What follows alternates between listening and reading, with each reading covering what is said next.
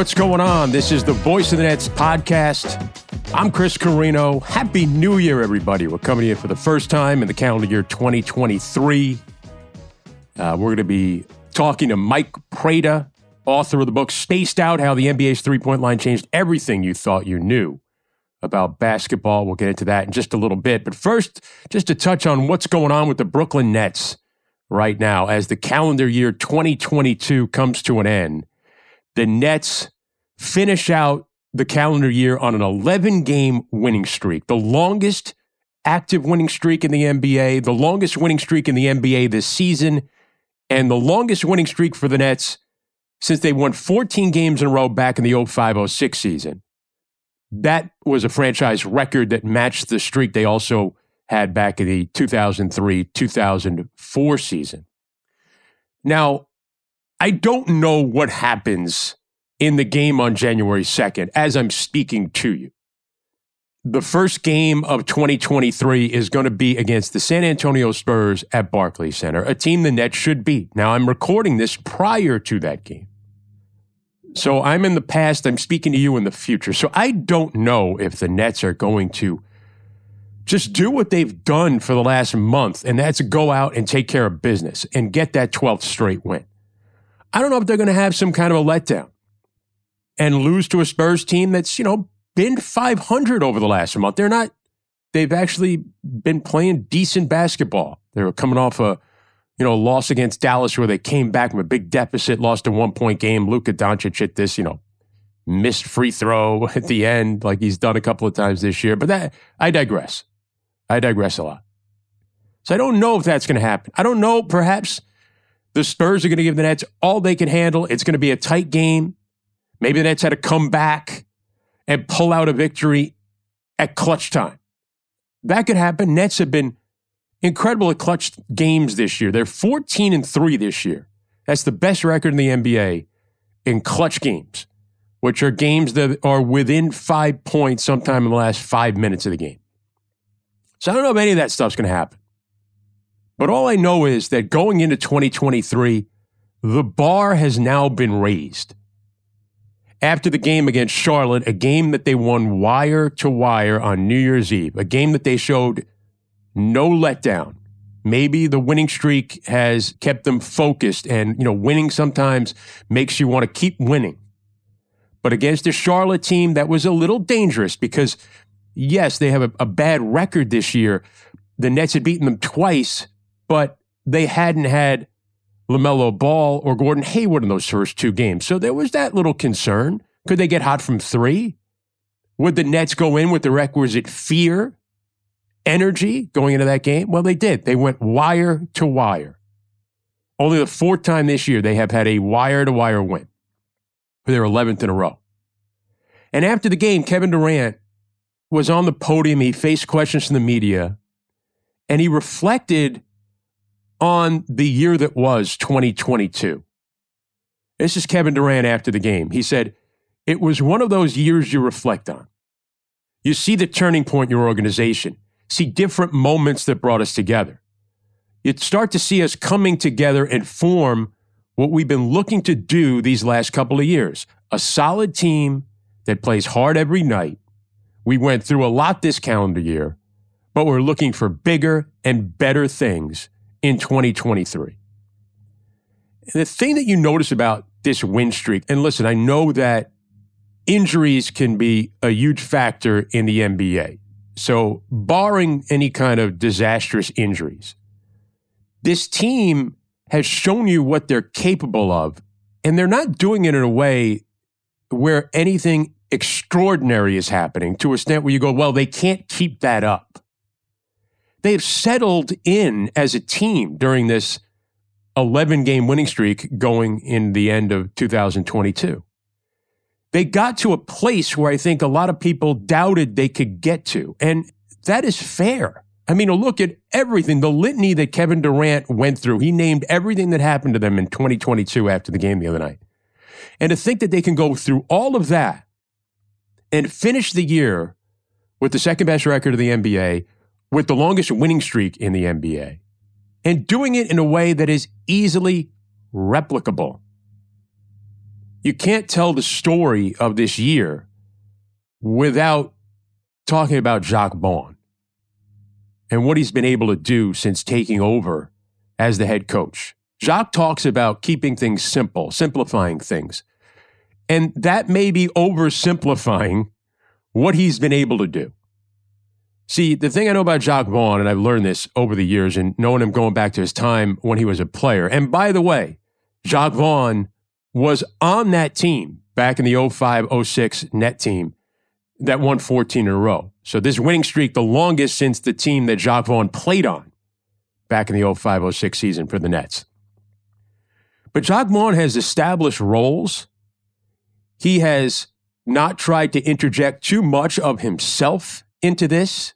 He's made it about the players, and he's done what coaches are really supposed to do 90% of the time. You know, you can talk about X's and O's all you want. Coaching is about motivating people to do their best. And for whatever reason, Jacque Vaughn has been able to do that. You know, I get to spend five, ten minutes before every game with Jacque Vaughn, do an interview, exclusive interview, one on one with him that you hear before every game on our pregame show on radio on WFAN. Or if you want to tune in on the app, Brooklyn Nets app, hit listen. Usually right around 725 for a 730 game every night. It's on there, you can hear it. Now, the thing that I have taken away from those interviews with Jacque Vaughn is that I have to be focused and ready because Jacque does everything with a purpose you know, when you see him walk around the building, he's never sauntering. Jacque doesn't saunter anywhere. He moves with a purpose. He's got somewhere to be, somewhere to go, something to do. And when he answers questions, even you see this when he answers the media, first of all, there's always a smile on his face. But he is direct. He doesn't meander around the question. He is clear and concise. So you've got to be ready you got to listen to him, make sure if there's a, a, question that now comes about from his answer, you want to follow up, but you have to have the next question ready to go because it's a fast paced interview. And I love that. He makes me be better. He makes me be more focused. And when it's over, when my interaction with him for the day is done, I am immediately in a better mood. He's got me motivated. Jacque Vaughn has done a terrific job as the head coach of this team in this short period of time. And we'll see if it can keep going. We know there's a lot of basketball left, but they have raised the bar going into 2023. Our guest today is Mike Prada.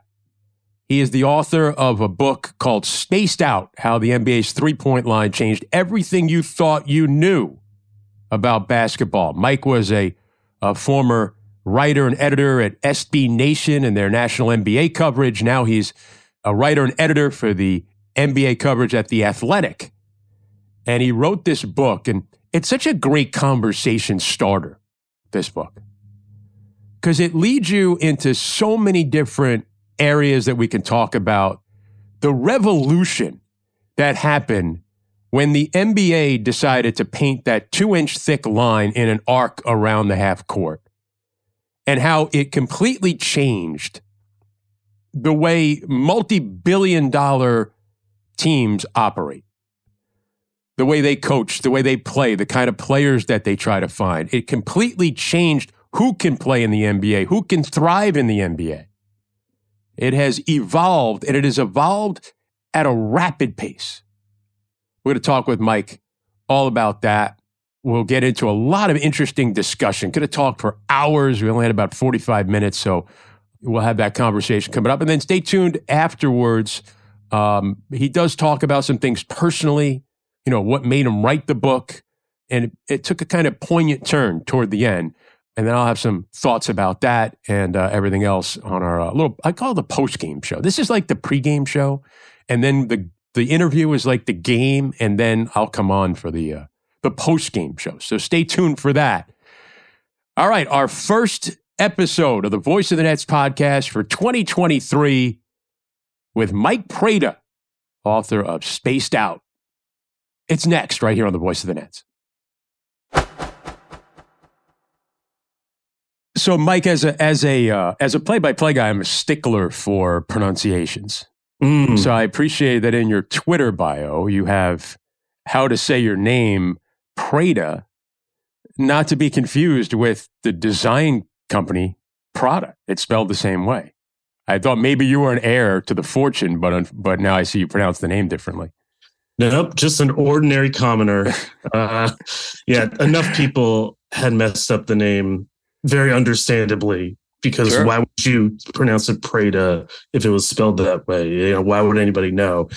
But I just was like, all right, at this point, like I just gotta put it out there. So just to be clear, you're not part, you're not an heir to the to the Prada fortune. Not officially. Okay. No, I'm not. well, maybe, not. maybe someone will discover will pick up your new book, which is called Spaced Out How the NBA's Three Point Line Changed Everything You Thought You Knew About Basketball. So I'll, let, let's jump in here because it's such a great book in terms of there, there's so many ways you can go and it starts sparks so much conversation. Um, your premise, what do you what do you feel people think they knew about basketball?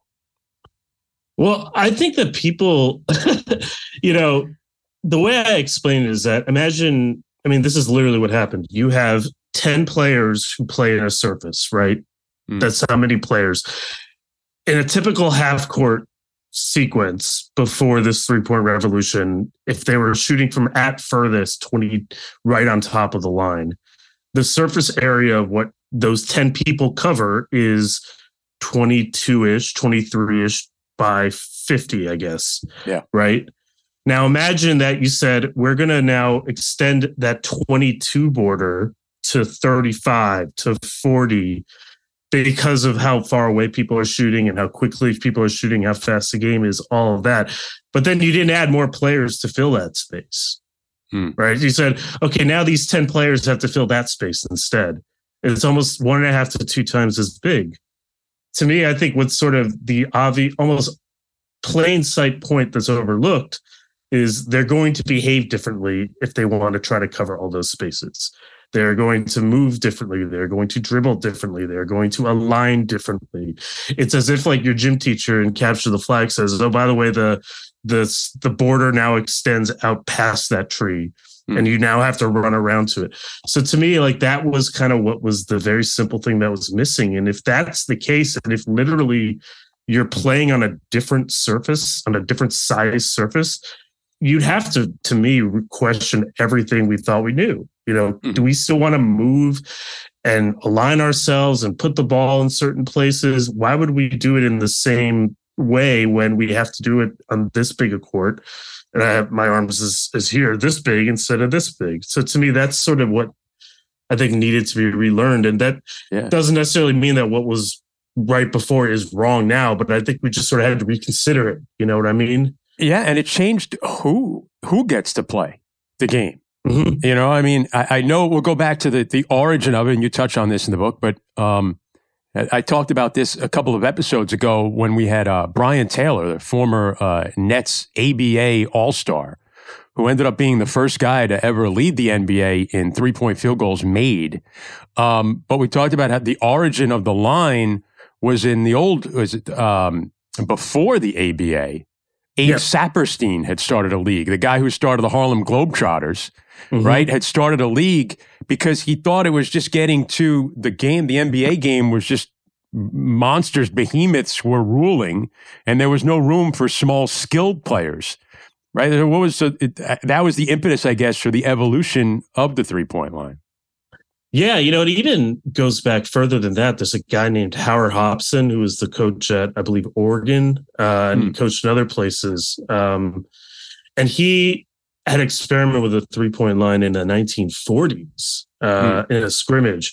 And obviously that never made it to the mainstream, but to the point that you're making with sort of opening the game up and allowing more people to play, the late 70s were very much defined by in the NBA as physicality, punches, Kermit, the Kermit Washington incident with um, Rudy Tomjanovich yeah. was was around that time.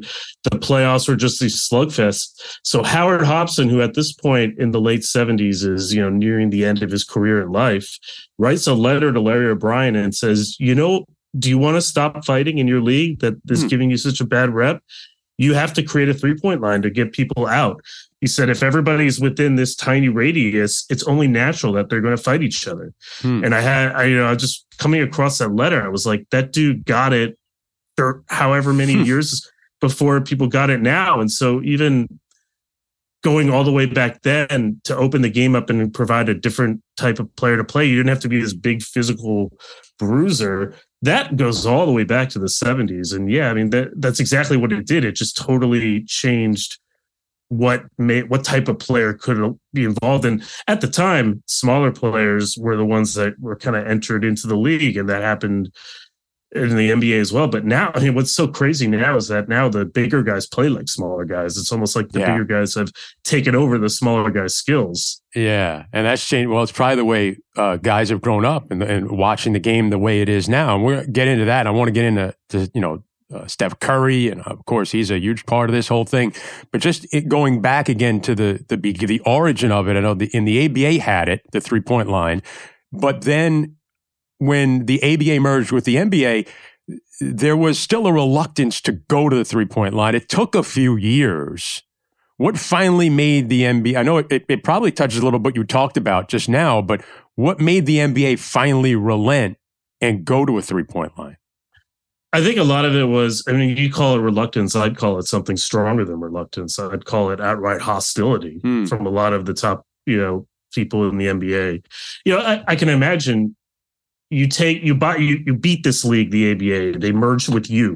You're the big dogs and then now you have to take their thing. Like i yeah. can imagine the cognitive dissonance there that yeah. was tough. Uh, but i think the phys- the series were really poorly rated you know the finals the tv ratings. There was just this sort of there's too much fighting. This kind of at a certain point like something had to be done. This was again remember pre larry johnson or larry bird magic johnson also pre Larry Johnson, um, yeah, yeah. who, uh, who, made a pretty huge three at one point for the Knicks. where We will remember, but we yep, digress. Yeah, yeah, uh, yeah. He had a couple. One I know, I know the one you're talking about. Yeah, uh, but yeah. So I think at the time there was just like we've got to try this. We've got to see what it's like. And what's what's really amazing to me is this goes through the board of governors 15 to 7 so it passed by one vote so this was hardly like kind of because it needed a two thirds majority. So it was hardly like kind of this everybody is on board with this thing. And then the preseason of that year, guys like Jerry Colangelo, who was on the rules committee at the time, and other people are like, relax, it's not going to change the game this thing. We just got to try this thing out. And can you imagine like sort of fighting so hard to get something like this through? And then your first reaction once you finally get it is you've got to calm down the naysayers. Mm-hmm. to me that explains so much of why it took so long for it to be adopted you know but to answer your question i think it just it reached a point where they had to do something to juice up the game. It was just getting the tv ratings were too bad. And it's the same thing that happened in 2001 with the illegal defense rule. At a certain point yeah. you just had to do something different well, I think, and you talked about in the book too about I think it was the finals that year before, right? Was particularly rough. The last couple, yeah, because it was both Seattle versus yeah. Washington. It got, so again, that the bigs all crammed into the paint, it creates this hostility, and uh, they were trying to get that out of the game, obviously. Uh, but you know, you, you the the evolution then from there on in, and we know Chris Ford makes the first three. I talked about this with Brian Taylor. You know, he led the league with 90 the first year that it was implemented, and we were we were discussing this at the time. Uh, it was 25 games into the NBA season this year, and I said to Brian, I said, you know that that wouldn't even lead the league 25 games into the season right now. I think at the time we were talking about that, Steph Curry already had 117 before yeah. he got hurt this year. Um, so it's jumped, I mean, in leaps and bounds, but really, even in the last decade, mm-hmm. it's yeah. it's gone completely. Uh, it's jumped. What do you think? You know, we've had such acceleration in the pace of it. Is that just compounding interest kind of at this point? Yeah, you know, in, in some ways, this is what the whole the whole book really zeroes in on. Why did, it happen in 2014 or so? I mean, I think you look at the the the Warriors three point shooting numbers, they would be, I think, near the bottom of the league from the first year they win the title if they came in this now. And I think there are a number of things that happen. I mean, in some ways, this is a chain reaction, but all of them lead to, in my mind, there's using the three point line where it's like, okay, it's here for us. Like if we want to play inside out, use this as a weapon, stand on top of it. And then there's, oh, this, the fear of this thing can make it easier to score inside. And if we just like play up tempo and show a willingness to shoot a lot of them, not only is it better mathematically, so you have that sort of one side of it sort of slamming together, you also just create this like whiplash frenzy that just makes every other shot easier. And I think it took the Warriors doing what they did to figure that out. And then on the other side, you took the Rockets and the analytics movement to say, well, three is greater than two. You slam those two things together, you merge it with some of these other movements that have kind of happened. You know, the the legal defense rule going in, in 2001, the hand checking, the positional revolution. It's a kind of a chain reaction.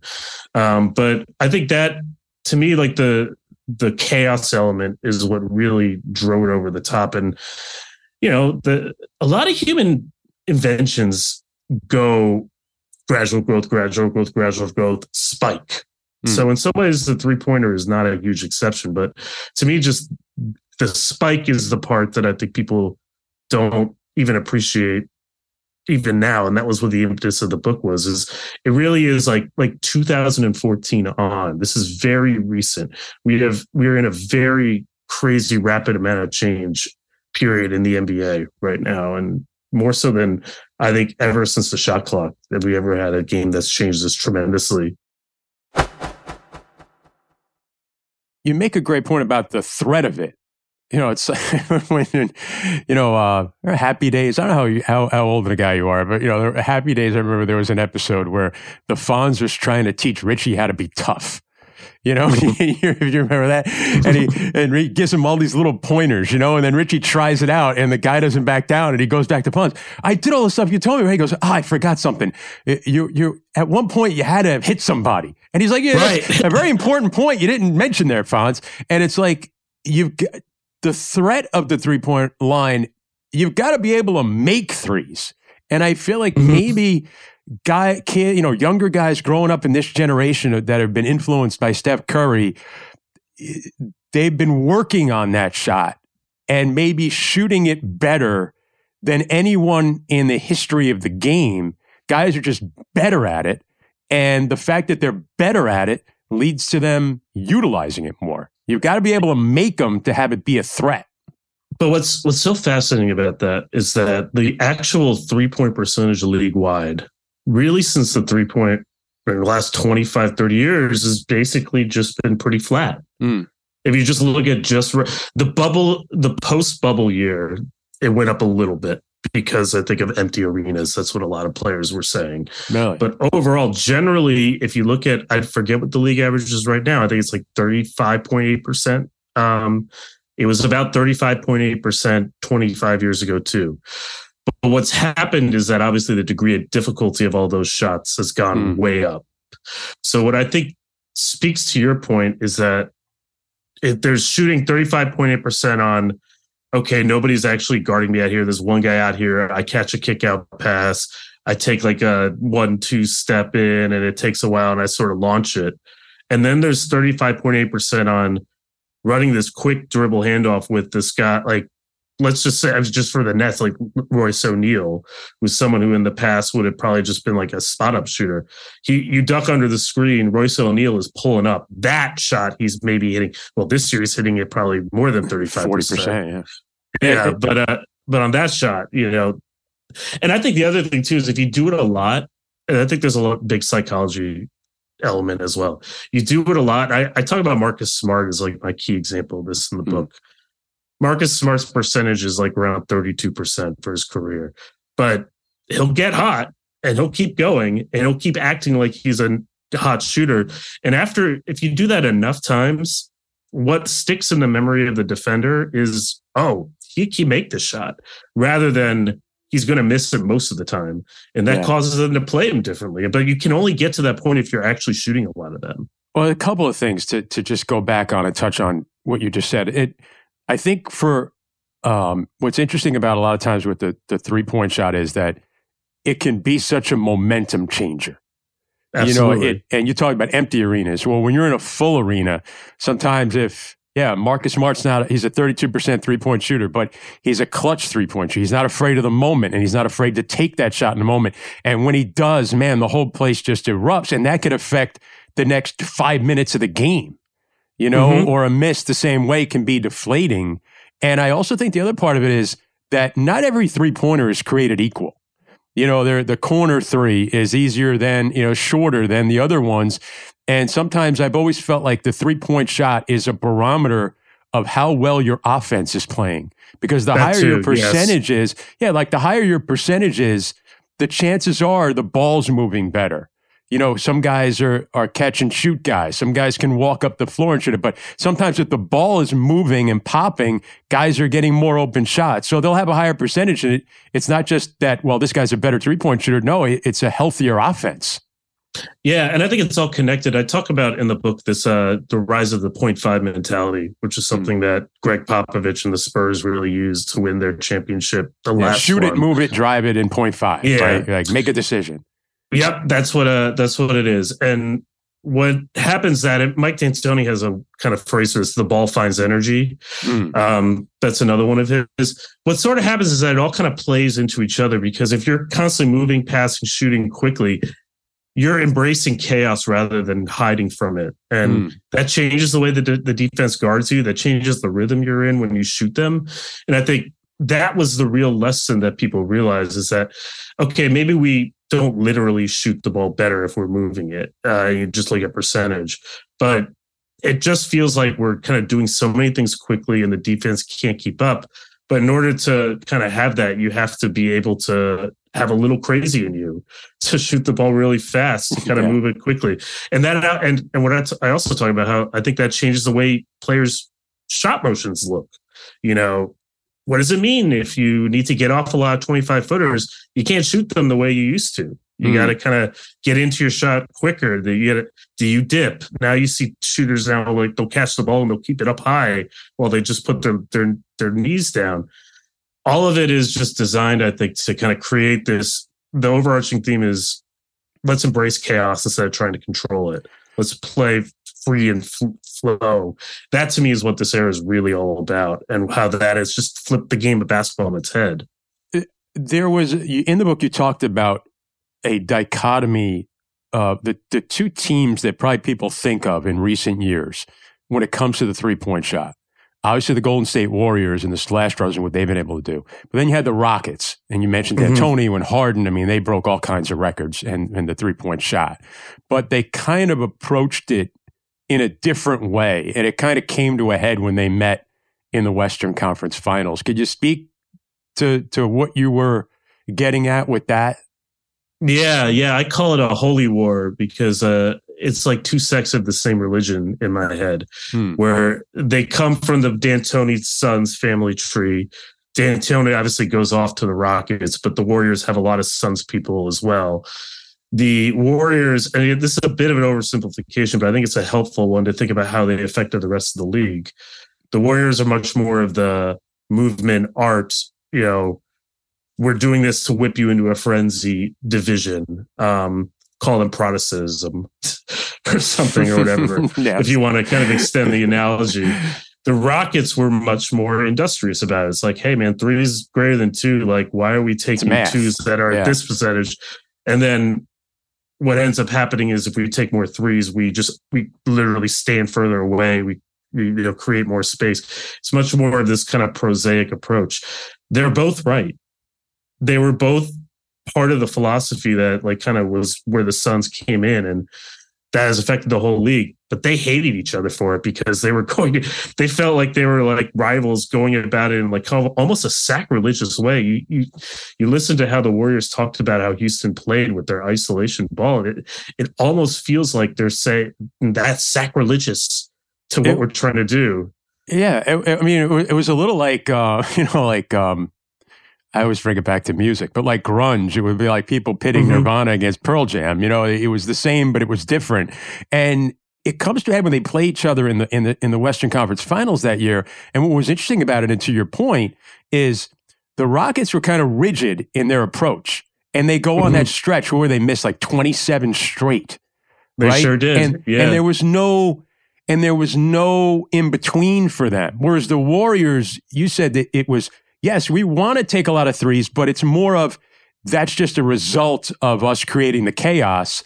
If we had to, though, we can play a mid range game. And I think sometimes mm-hmm. in the postseason, like over the course of a year, you look statistically, yes, it's it's uh, an analytics approach and that'll work.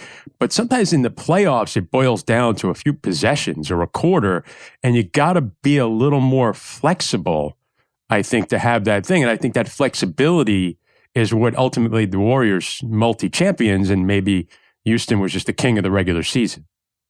Yeah, you know, I think that's a that's a that's certainly true. I mean, I think that there's no question that you need it's better to look at it as an art.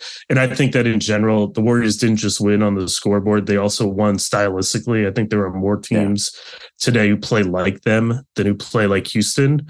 But I also think that one, you needed a you know Houston to really push the envelope to kind of you need both sides of it. You, the Warriors moderate enough to win, but they would the rest of the league wouldn't have thrust forward without Houston being like, let's take this to the logical extreme. Mm. Number two, obviously they were close to winning. That series could have gone either way. Maybe if Chris Paul plays.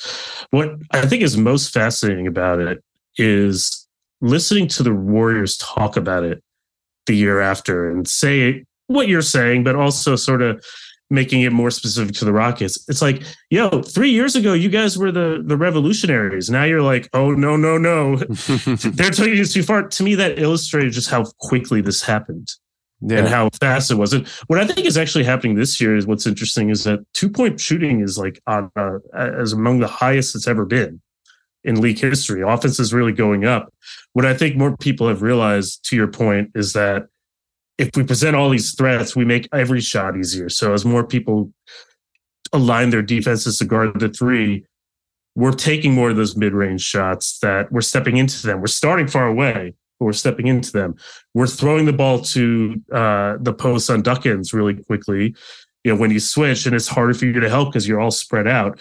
And so two point shooting is on the rise as well. So this is almost the peak version of offense this year is this where everybody can kind of do everything. Well, you know, a lot of times I think, and, I, and this had something I think to do with Daryl Morey in Houston and his analytics approach, and and then they were taking all these threes. Is that um, the idea of analytics got linked to three point shooting?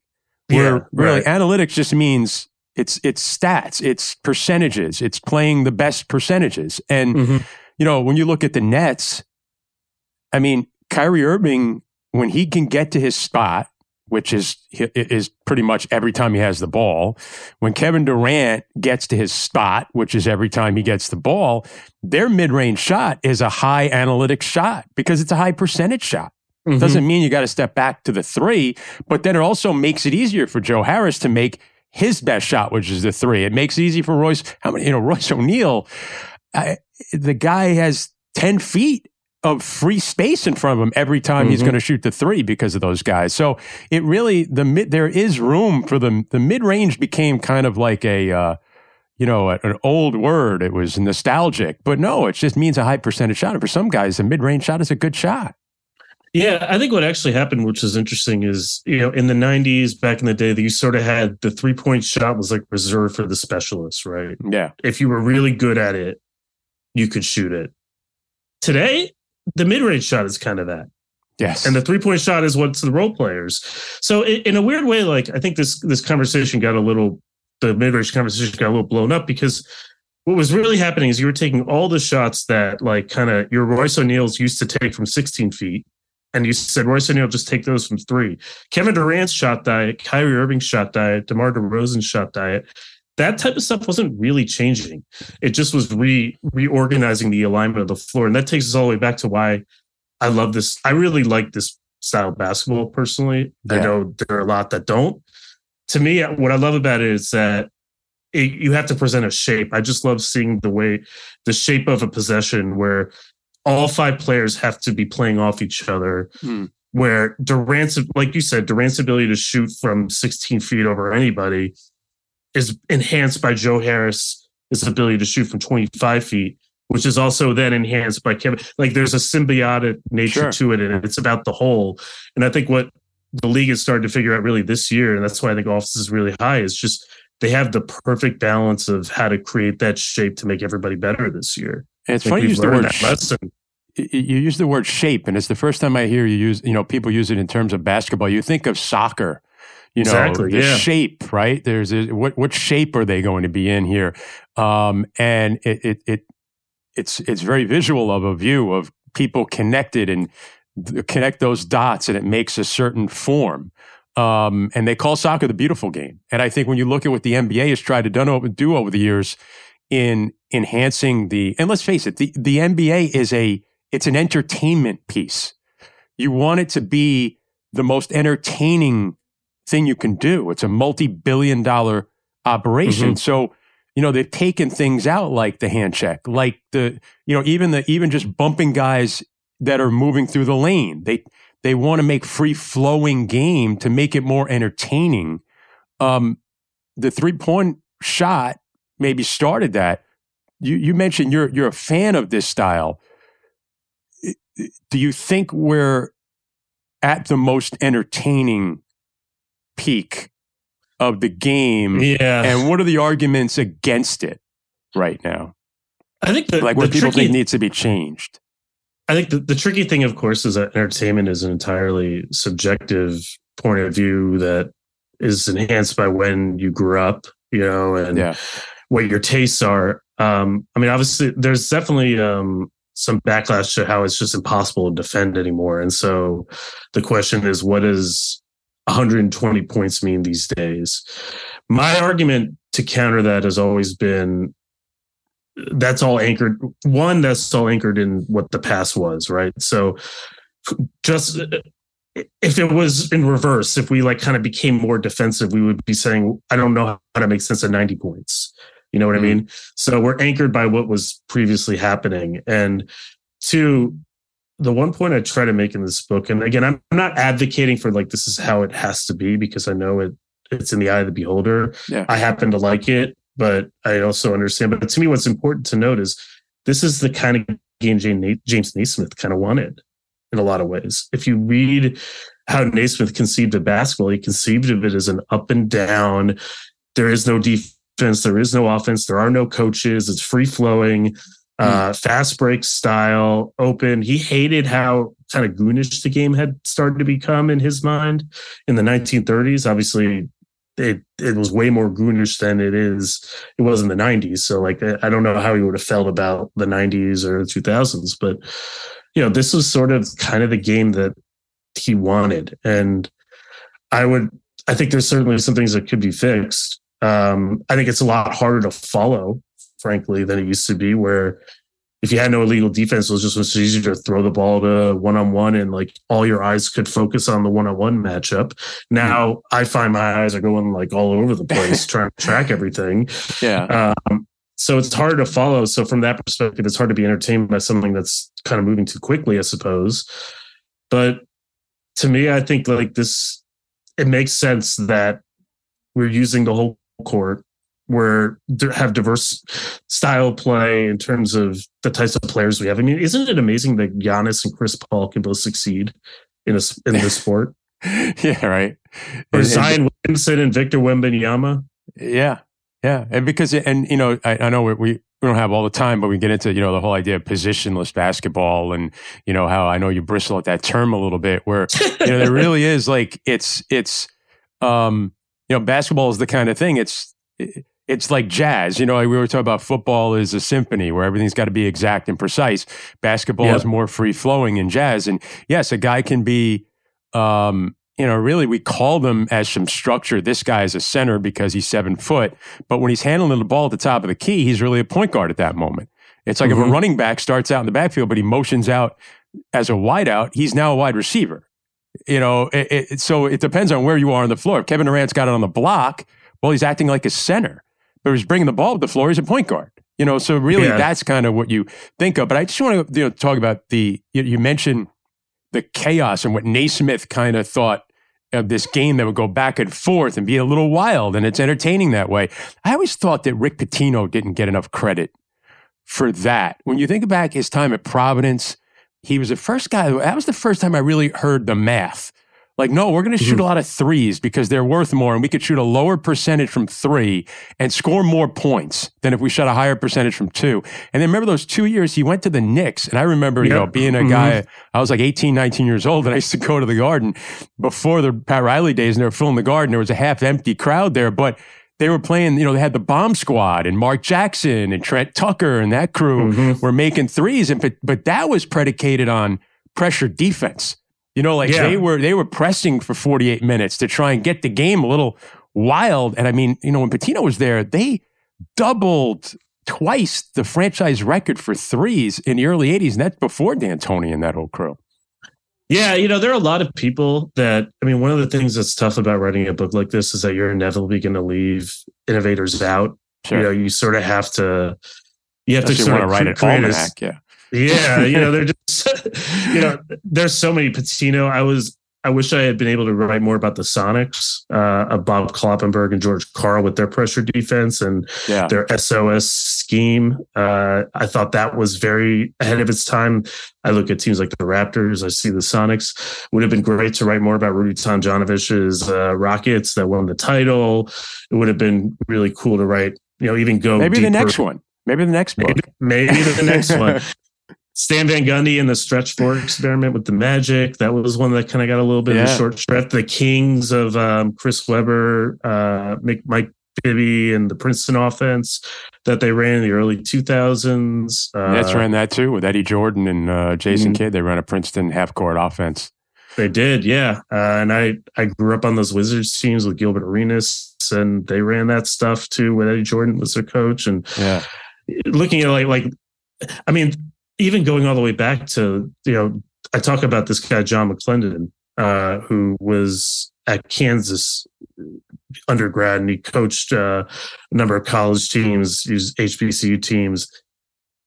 He has this like fast break style where it's like, oh my god, this is exactly what D'Antoni was doing in 1950. Mm. So it's just the thing. Is it's just so sometimes you just got to be the right person at the right time, and I, I yeah. sort of just felt like it's not like D'Antoni is or the Suns or uh, any of the other key members. Don Nelson was very prominently mentioned in the book. Yeah, yeah. Any of the other key figures were necessarily the first, but they were the first at the right time when the the rest of the world was ready to hear it. That's like the uh, the premise of the Malcolm Gladwell book, Tipping Point. You know, some mm-hmm. things didn't you know, were around but didn't really hit it. And then, you know, there's one influencer that stumbled on something and boom, it just, you know, goes up immensely.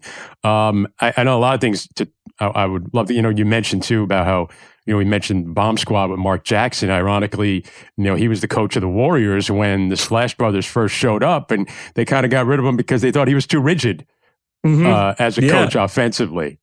Right. And yeah, then, to me, yeah, to me, that just illustrates just how quickly this has changed. Like, yeah, that's the thing I think people when I say when I change everything you thought you knew about basketball, that like kind of flippant type subhead, yeah. you know, that I had there. It's, it's little... great though. It gets you. It gets it, it gets you talking. It's a great conversation starter.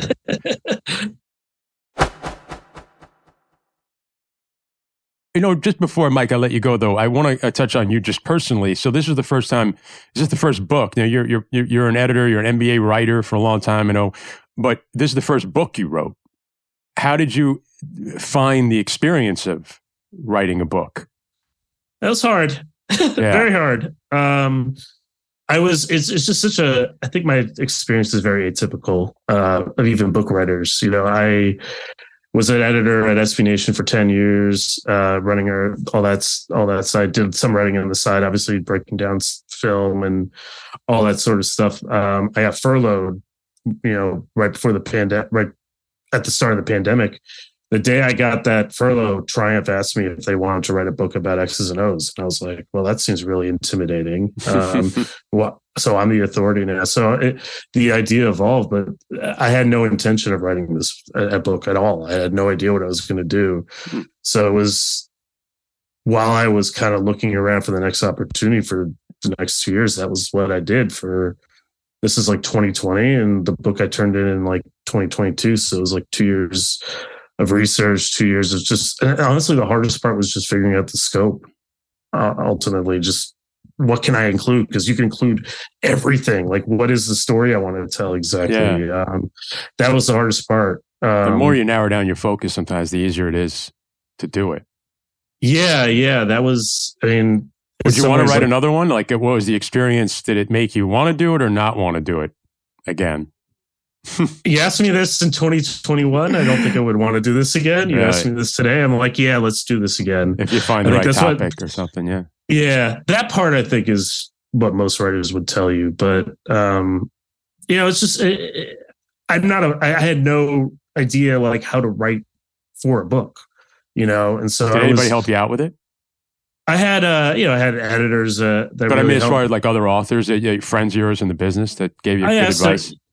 I had a few that gave me good advice. Um, I want to shout out Jake Fisher uh, hmm. in particular, Seth Partnow, uh, Chris Herring was really helpful at different yeah. points. Mirin Fader was helpful at different points. Alex Wong, um, all the folks that I had worked with uh, in the past. But I sort of took the approach of this has got to be just a really long blog post, and that sometimes worked and sometimes didn't. It just it helped me sort of wrap my head around it. Um, mm.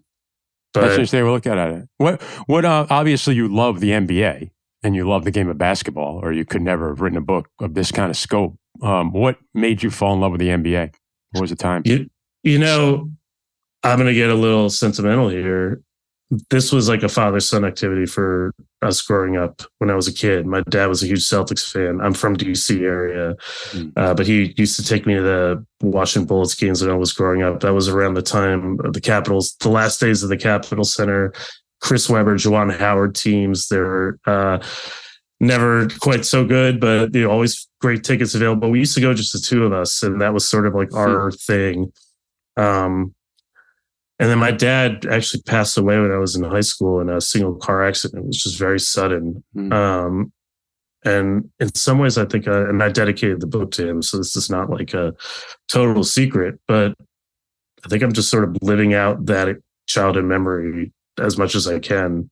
In some mm-hmm. ways, I've just been lucky to have these opportunities to try to do that. Um, I don't know. I, I, I had thought about that question a lot, like kind of what what made you want to do this, and I think that's a big part of it. And, you know, I did journalism in college. You know, I, I wanted to get into the industry. I started uh, Bullets Forever, the SB Nation Wizards blog, covered them for a number of years of being a John Wall's career, and you know, I really like doing it. But I think ultimately, at the end of the day, I think it was a, it's a father son journey that I'm trying to keep that memory alive in some ways. You know, it was we just passed the 20 year mark since he passed. Wow. So that's a great, you know, crazy timing. And that's so much of what sports is, you know, it's nostalgia and it's it's remind it's that time, father son time that it reminds you of. I mean, there's a million stories like that, um, yeah. and then it inspires you to to go out and do this. Um, I always I always end this, and I know you know um, I wouldn't want to deny you this opportunity, but all my guests on the on the program, I, I end this by because um, I really am interested in in the people behind these things that we do, mm-hmm. and mm-hmm. uh, something that the the Jim Valvano speech at the ESPYS has always been a, a a huge influence on me over the years. And you know, he he mentioned that there's three things to do to have a full day. I don't know if you recall that. He said, you know, you want to laugh, think, and cry every day. Yeah. To have a full day. So, um, what makes Mike Prada laugh? I know you're into X's and O's, and you're, and you're. Uh, I know it's not like you know. Uh, pick and roll defense isn't making you no, laugh. No, but, but so, sometimes, sometimes, sometimes, it can be. Uh, certain guys yep. try to play it; it can make you laugh. Yeah, but what makes yeah. uh, what or what or who or something that makes you laugh?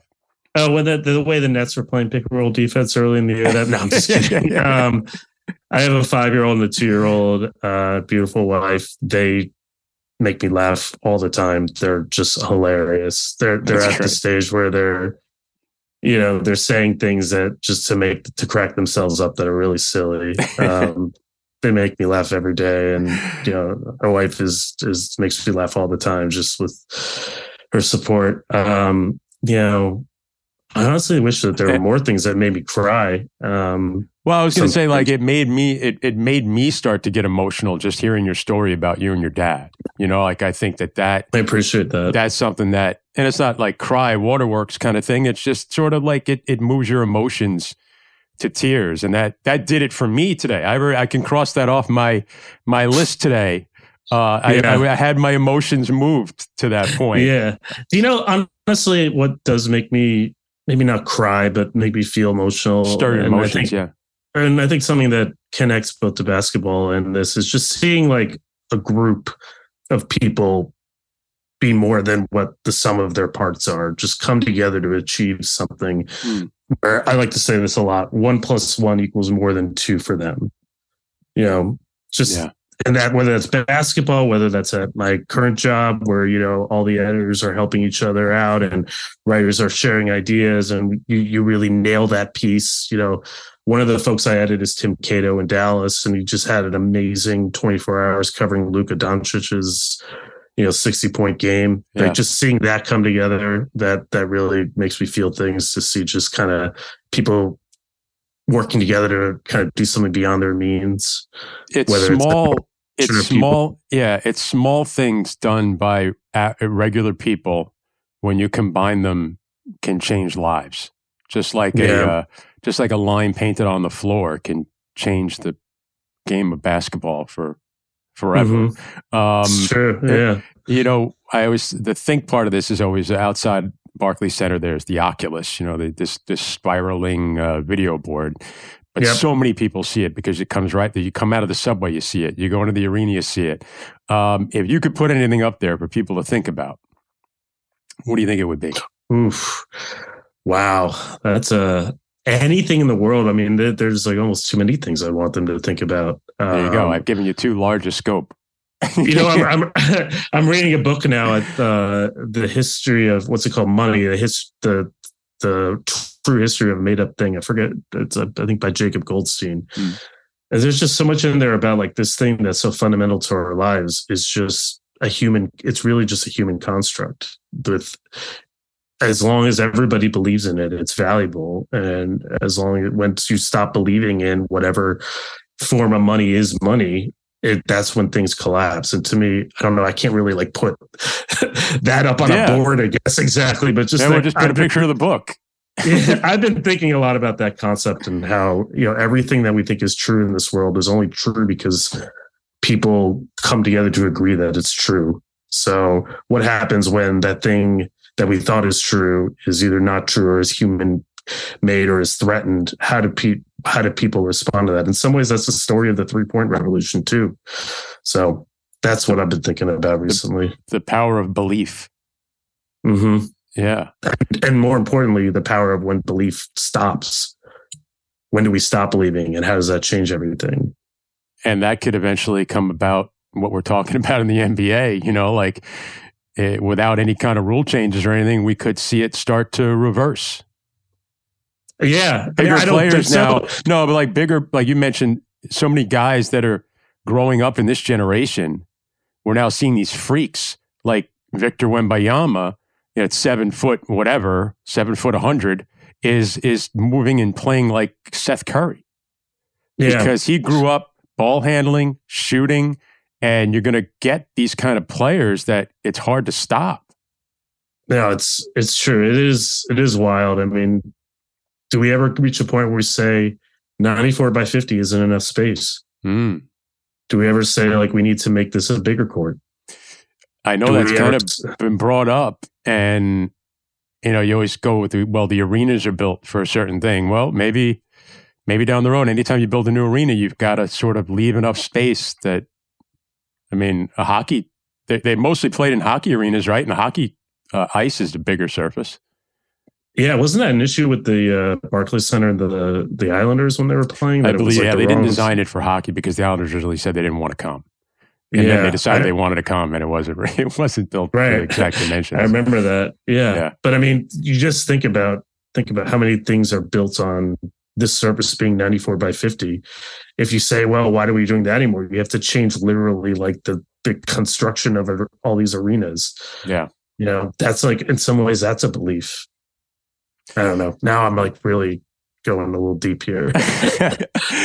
Spaced out. The NBA's three point line changed everything you thought you knew about basketball. The author is Mike Prada, P R A D A. Go out and get that book and spark these kind of conversations with your friends around the bar when you're watching your NBA games from uh, uh, on on a Friday night. Mike, it's great to talk to you. Thank you so much for sharing, and uh, you know maybe we'll do this again down the road. Appreciate it. I would love it. Thank you so much for having me and for the great work that you do. You know, calling Nets games. Thank you, Mike. That interview with Mike Prada took a, a poignant turn there at the end when he talked about his dad, and obviously a guy like Mike and writing this book has a love for the NBA and to see where that came from. Going to games, Wizards games with his dad, who then he lost tragically. It kind of reminded the analogy I was going to use about the book and the relation to the NBA and its evolution. It's kind of like parenting. It was interesting that Mike brought up that story about Naismith wanting, you know, envisioning the game to be kind of this wild, chaotic game. But in the beginning, just like a parent, You've got to give it some structure. And then you can kind of let it evolve. I love the movie Father of the Bride, Steve Martin. And he's talking to his future son in law's parents. And the father says to him, Sometimes you just have to let them go and hope you brought them up right. That's always stuck with me in my life, in my life as a parent. So that was an interesting analogy to see where the game has evolved. It's like, you know, Naismith was the father. He envisioned it. He envisioned a life for his child, but he knew he needed to give it some structure. The NBA gave a lot of structure and let it evolve. And it's evolved rapidly. Um, when it comes to fathers and sons, you get nostalgic. You heard Mike Prada get nostalgic there. Fathers and daughters, mothers and daughters. My first NBA game I remember was my dad. I was about six years old. My dad brought me out to a New York Nets game. It was their first year in the NBA, but they were still playing in Long Island one year before they went to New Jersey. And I actually saw the, the Nets play the Phoenix Suns. And I was about six years old. I vaguely remember it, but I do remember the sunburst on the shorts of the uniforms of the Suns. It always stuck with me. And then when they went to those throwbacks a few years ago, that wave of emotion and, and nostalgia just poured over me. And you think about your, your relationship with your parents and the structure they gave you. And then hopefully they brought you up right. And then you can evolve as a human being. The, uh, the song I'll bring up for this episode in the direction that it's gone is my favorite song from my favorite band. A song called Release from Pearl Jam. It's a son talking to his father about letting go. Oh, dear dad, can you see me now? I am myself like you somehow. I'll wait up in the dark for you to speak to me. I'll hold the pain. Release me. Thanks for listening, guys, to the very first episode of 2023. My thanks to producer Tom Dowd, engineer Isaac Lee. Happy New Year great things to come in 2023, hopefully, for everyone out there. Thanks for listening. I'm Chris Carrino. This is the Voice of the Nets podcast.